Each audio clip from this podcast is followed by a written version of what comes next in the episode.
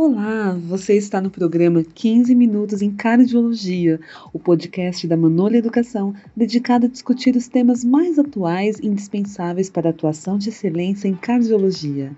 Seja muito bem-vindo. Então, esse é um episódio do 15 Minutos em Cardiologia. Nós vamos falar sobre uh, eh, 10 dicas para interpretar ECG. Eu sou José Alencar e eu vou trazer uma experiência pessoal minha antes da gente começar a conversar aqui que é a experiência de quando eu comecei a aprender ainda melhor a, a eletrocardiografia. E quando foi que esse momento chegou? Esse momento apareceu quando eu soube, quando eu descobri que eu, na verdade, não sabia eletrocardiograma. Eu tinha que estudar mais eletrocardiograma do que eu achei que já sabia.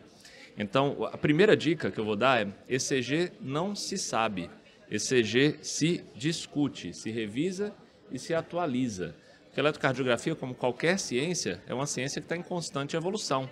Se a gente é, pegar, por exemplo, a Journal of Electrocardiology, a revista mais importante que a gente tem no mundo sobre eletrocardiografia, ela tem lá um episódio, uma, um, um, um número né, a cada quinzena.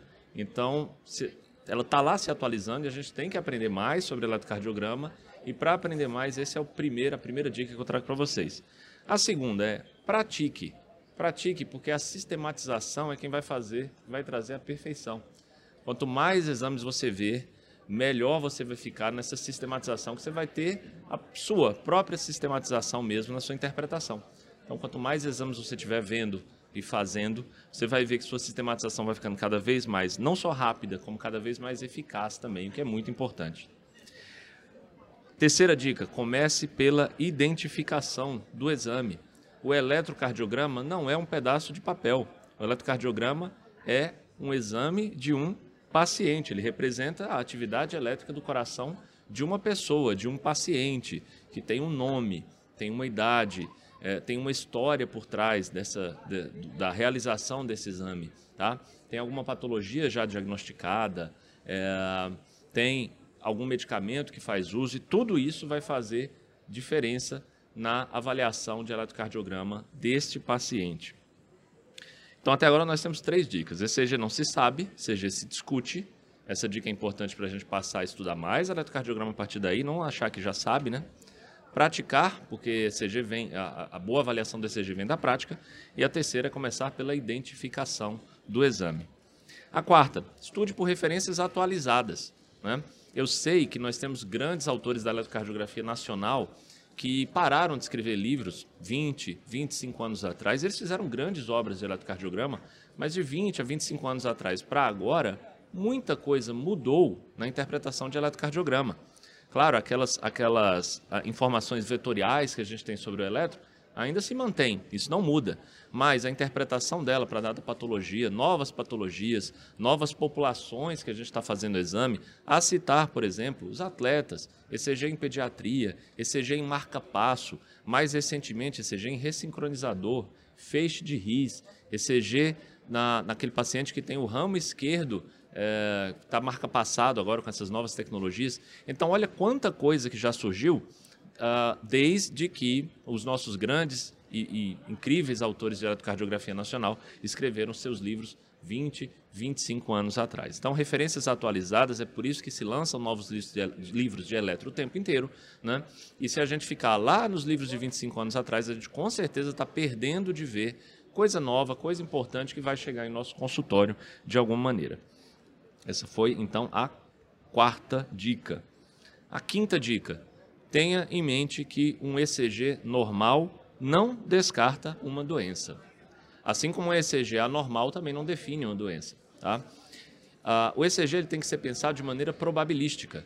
Se nós estamos diante de um, um papel em que nós estamos vendo, por exemplo, o achado de uma sobrecarga ventricular direita nesse papel, nós já podemos definir a partir daí que esse paciente tem sobrecarga ventricular direita? Não. O, o ECG, para isso, não é o exame padrão ouro nós podemos definir ali uma sugestão, um sugestivo de sobrecarga ventricular direita. Né? Esse paciente, agora sim, ele tem um histórico de uma doença pulmonar e agora está evoluindo com um cor pulmonar, um aumento, um crescimento do ventrículo direito.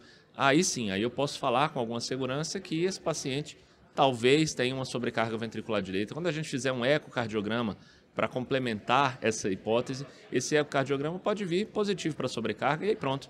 Assim, eu fui construindo né, a, a, a, a racionalidade em cima do quadro clínico desse paciente.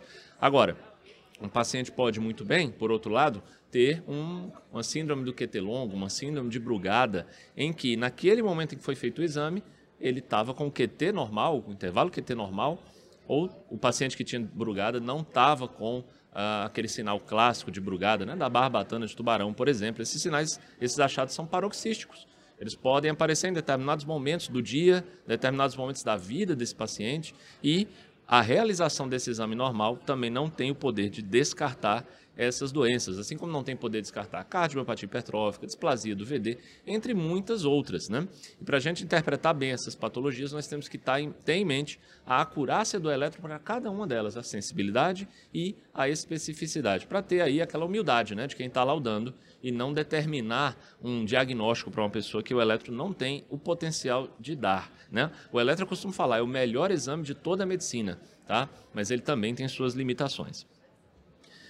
Próximo, próxima dica é pense probabilisticamente, né? Vai muito ao encontro do que eu acabei de falar dessa dica anterior. O pensamento probabilístico tem que estar presente na, no médico que está laudando o exame, tá?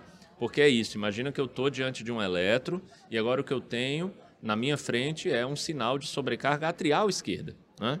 O que que esse sinal de aumento de sobrecarga atrial esquerda me diz? Que ele tem sobrecarga atrial esquerda? Não.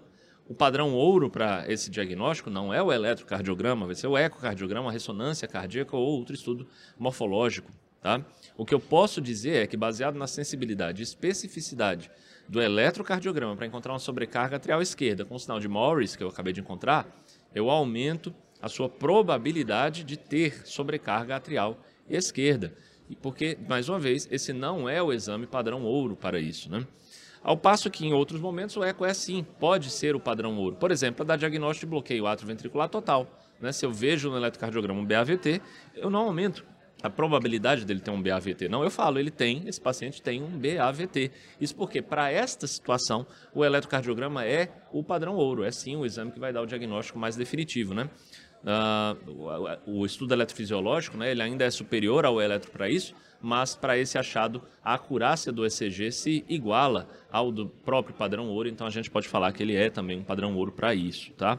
Então pensar probabilisticamente é muito importante para que você consiga casar aquilo que você está vendo no papel, na tela do computador na sua frente, com o que o paciente pode vir a ter, com sintomas que ele apresenta, com o quadro clínico dele, para determinar melhor esse diagnóstico. Próxima dica: cuidado com dogmas que já caíram por terra. Né? Mais uma vez, o eletrocardiograma se atualiza, se revisa, se discute. Né? Se a gente ainda estuda por livros desatualizados, livros muito antigos, famosos, muito bem escritos, mas que já se desatualizaram, nós podemos, por exemplo, sair por aí falando que o paciente tem um bloqueio de ramo esquerdo novo, portanto tem um infarto.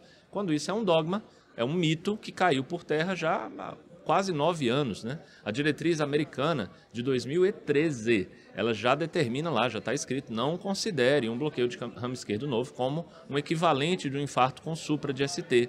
Não, ao invés disso, o que, é que o médico vai ter que fazer? Vai ter que ver se esse paciente que tem bloqueio de ramo esquerdo está ou não tendo um infarto agora. Essa é a ideia. Ele tem sinais de isquemia no eletro desse paciente que tem um bloqueio de ramo esquerdo? Se tiver, então ele provavelmente tem isquemia. Nós vamos levar ele então para um cateterismo, por exemplo, né? Então esse é um tipo de dogma antigo que ainda é muito reverberado pela literatura brasileira, infelizmente, em aulas, né, em posts em redes sociais, exatamente por causa dessa dificuldade que a gente tem de atualização, uh, dado que, infelizmente, a gente muitas vezes prefere estudar por referências que estão desatualizadas. Né? Uh, esses grandes autores, quando ainda escreviam livros, eles não tiveram a oportunidade que nós tivemos de ler a nova diretriz que sugere, que pede que o cardiologista pare de fazer essa recomendação. A diretriz 2013 americana e 2017 europeia. Tá? Então essa é mais uma dica. Faltam três dicas agora. É, faltam duas dicas, perdão. A próxima é saiba interpretar ECG em diversas situações. Né?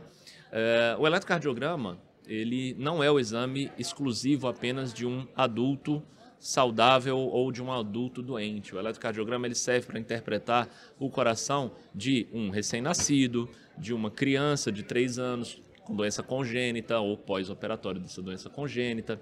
Ela serve para interpretar mais modernamente agora o ECG de atletas. A gente tem que interpretar ele da, da maneira como precisa ser interpretado, porque o atleta tem alterações fisiológicas no coração dele que vão alterar o eletrocardiograma e para a gente interpretar corretamente nós precisamos saber qual é a fisiologia normal do atleta naquele ECG. Né? Então, se você se dedica a estudar, estudar eletrocardiograma, você tem que se dedicar a estudar também essas outras populações diferentes, né? A, a grávida, a, o portador de marca-passo, o portador de um ressincronizador, um portador de um marca-passo em feixe de riso, marca-passo fisiológico que a gente chama, ou um marca-passo ainda implantado no ramo esquerdo do paciente.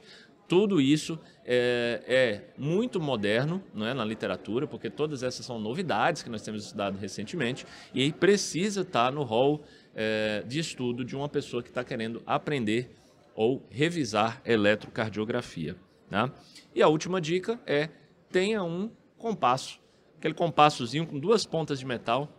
Ele faz toda a diferença na avaliação de eletrocardiograma, porque a gente vai conseguir, a partir do compasso, fazer medições é, se alguma coisa é regular, é irregular, às vezes escapa muito ao nosso olho e o compasso ajuda bastante. Então, um compasso com duas pontas de metal, ela não pode ter ponta de, de lápis, né? Como a gente costuma comprar aí nas papelarias. São duas pontas de metal, assim a gente coloca na tela, coloca no papel e vai medindo aí esses intervalos para, a partir daí, sim, interpretar se esse paciente está com um ritmo regular ou irregular. O compasso é meu melhor amigo.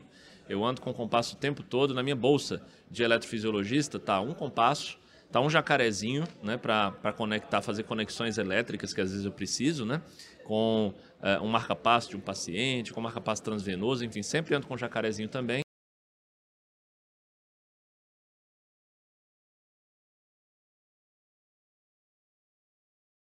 Bem, este compasso.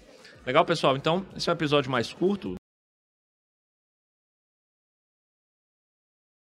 E uh, esse era o 10 dicas para interpretar um 10 dicas para interpretar um eletrocardiograma. Você acabou de escutar 15 minutos em cardiologia, um podcast da Manola Educação. Obrigada por sua audiência. Visite nosso site e descubra os conteúdos, cursos e livros mais relevantes para a sua área.